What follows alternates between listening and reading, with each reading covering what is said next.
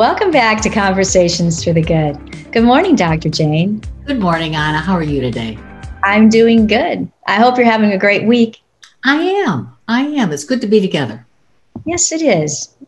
You know, I was talking with a young friend of mine, and she was relating the hardships that she and her peers are experiencing launching their professional lives on the throes of the pandemic.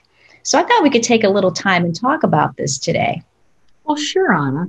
You know, this is a time of great uncertainty, and even the experts are unclear as to the long term effects of the COVID crisis. You know, we can pretty much count on it impacting every generation, some more so than others, and certainly for different reasons. Yes, we certainly have all been impacted by this. And then the boomers probably were more at risk health wise. Well, that's right. The boomers are that age group between 56 and 74. And certainly they were more likely to be hospitalized, more likely to spend time in the ICU than the younger populations. You know, and statistics indicate that about 60% of this age group were diagnosed with at least one chronic health condition prior to, COVID coming on the scene. So the health impact was of greater concern. The financial impact, less so. Well, that makes total sense. I mean, they're older, you know, they have been in the workforce longer, more financially stable, maybe even retired or getting close to retiring. Well, yes. And then we have the, the Gen X population, which is the age group between 40 and 55. You know, and these this population to a large degree were in a safer zone than the boomers. You know, less health risks, a good length of time in their work life and on their career paths. Yes, you know, more health and financially stable. Um, but I'm sure that there are people in this age group who were hit very hard by the pandemic. Well, that's right. We always need to consider that we're, we're talking statistics here. So, very often it, it uses averages. So, there are always outliers. And certainly there have been Gen X people, you know, who contracted the COVID virus, you know, who died. Other people lost their jobs, lost their companies, lost their life savings. Yes. so sad. You know, some things are are predictable, and then some things are just just happen at random. Uh, and then we have the millennials. Well, and and they're an interesting group. This is the ages 24 to 39. And before COVID hit, they were called the unluckiest generation. My goodness, this is so ominous. Well, yes, and their coming of age occurred when the recession of 2008 hit the country, you know, which of course impacted professional paths and non professional jobs. So now again, at a pivotal time when they're building their lives and, and taking, they're actually taking some of the greatest financial hits. I mean, they're the, they're really getting it. And the impact interferes with major life milestone, milestones, those milestones like securing a job, really anchoring in, continuing one's education and training, marriage, having children, being able to afford a home. You know, those are a lot of dreams to give up on or to put on hold indefinitely. Well, yes. And the, the millennials are also seeing health risks, believe it or not. You know, I found a, an article that talked about the fact that by the age 27, there's a higher prevalence of physical disorders driven by cardiovascular and endocrine conditions. You know, we're talking coronary concerns here and, and diabetes in this particular millennial population. You know, both of these systems are impacted by long term stress. And yet, about 52% of millennials put off healthcare because of the, the costs.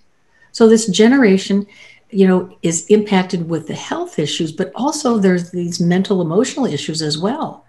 Because they're the population that's also been impacted by the loneliness and the isolation and anxiety of a quarantined life.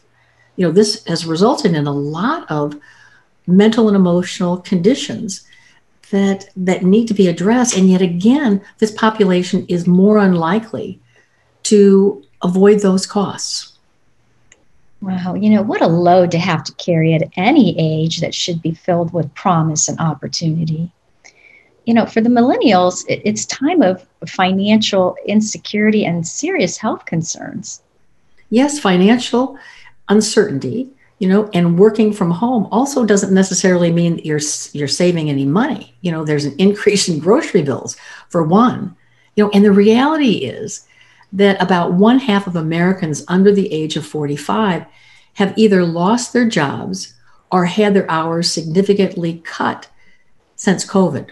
You know, and we can both attest to working from home also sets up that that feeling of feeling um, less connected to our coworkers and our employers and the, and the you know populations that we actually work with. You know, and this very often feeds job-related stress. Oh, yes, it certainly does. And then there's another younger generation, Generation Z. They must be really feeling the kick of the pandemic. Well, yes, this includes the ages 18 to 23. And you're right, Anna. This is the worst time to be entering the job market. They're just getting started. Interviews have been canceled or conducted online. You know, they're facing lower pay, reduced hours, or the fact that there are just no jobs available. Dr. Jane, this is such dim prospects and future uncertainty. Well, it really is. You know, the impact for the Gen Z um, is that it hits every aspect of their life, you know, financial, personal independence, social connections, you know, the future of their education and training, their career plans. You know, they are as a group experiencing less hospitalizations and yet they report more worry and anxiety about contracting COVID. This generation was taking a financial hit prior to the pandemic, right?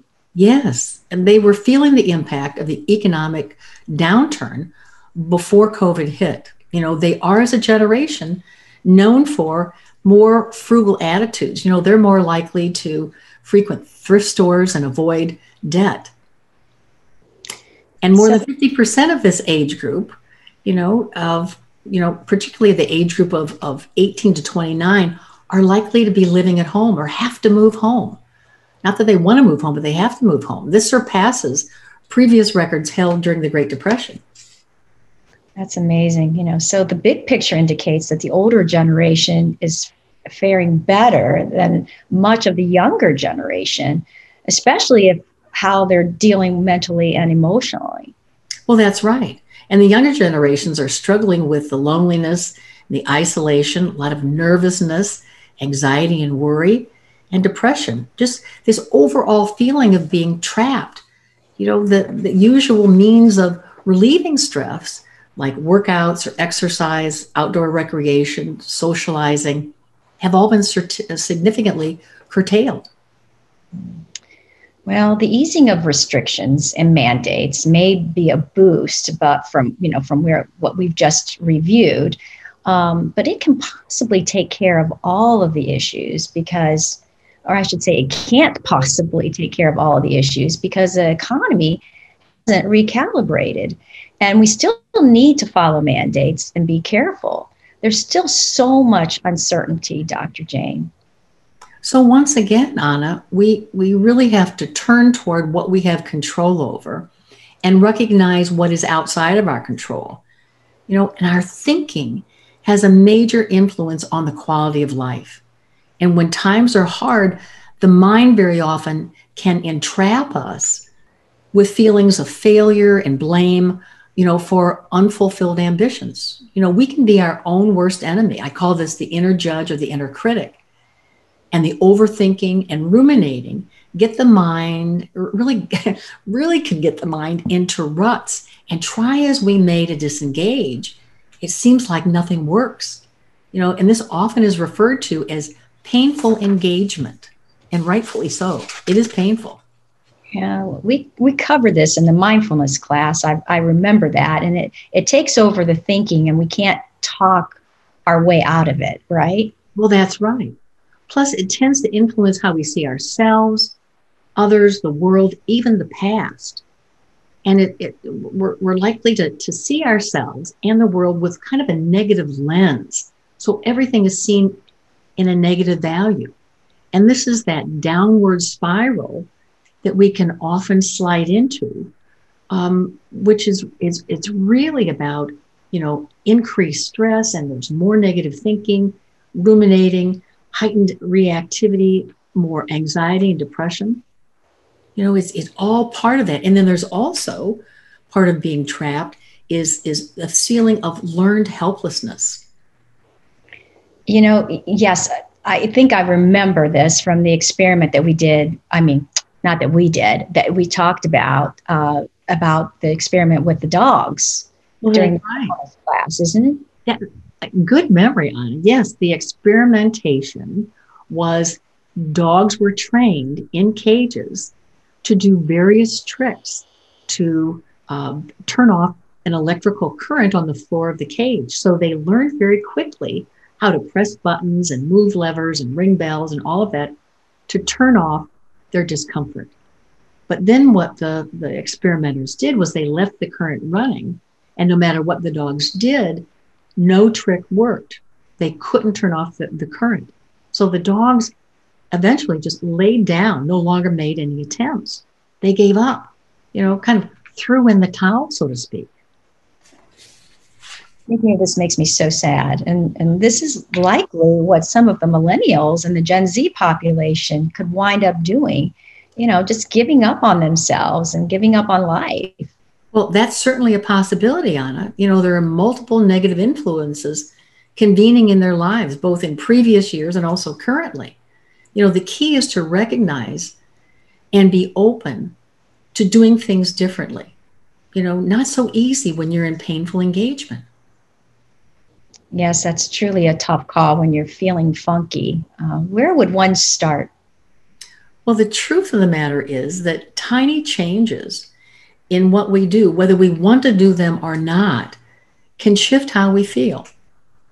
And these I are very often, I very often call the nanos. You know, there are many practices or many activities that have the potential for making big shifts over time. You know, it's, it's really something, some things that can kind of keep us from really sinking into the painful engagement. I always suggest we start simple, something as simple as noticing the breath, going to the breath, noticing the in breath and the out breath. We've done this time and time again.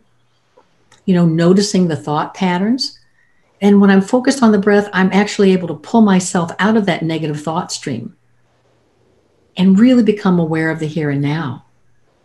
And then bringing this mindfulness, this present moment awareness into activities throughout the day, no matter what we're doing. You know, we could be driving or walking, preparing food, doing the laundry. Just stop, take a nice, easy breath, register the sensations of the in breath and the out breath, and become totally focused become totally focused on whatever the activity is that I'm engaged in.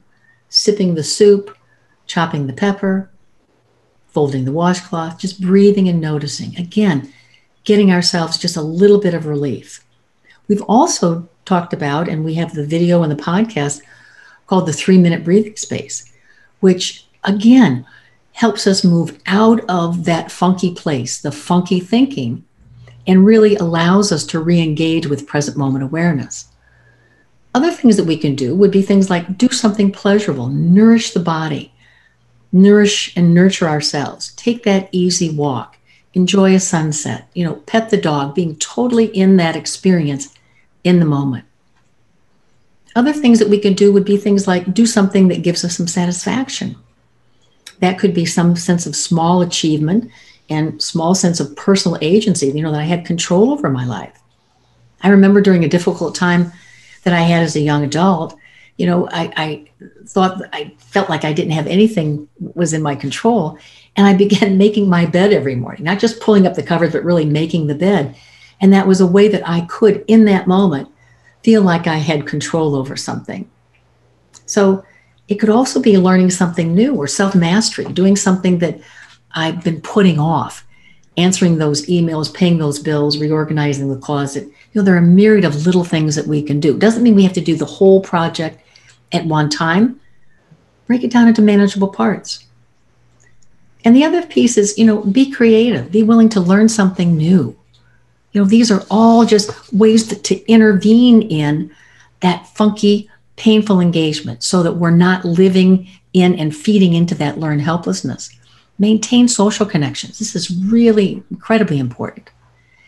And as the restrictions are lifted, it's important to be mindful of our safety for our sake and also for others as well. You know, it's also about making ourselves available to be kind to someone or help someone out. You know, even a kind word can make a difference or running an errand for someone. And also the loving kindness meditation that's in our video and podcast library. It's excellent for moving us through a moment of or moments of painful engagement, giving that loving kindness to ourselves first and then sharing it with loved ones in the world. And also, lastly, Anna, it's about seek what we need. That's incredibly important. You know, this includes professional support when one is feeling stuck or feelings begin to worsen. You know, there are many hotlines, um, public mental health outreach programs that have professionals available for people to talk to if they call in. Yes, there's so many, many wonderful programs out there uh, right now that uh, people can reach out to. So, and these are all such good starting points, Dr. Jane. I hope our dear millennials and Gen Zs will be inspired to act.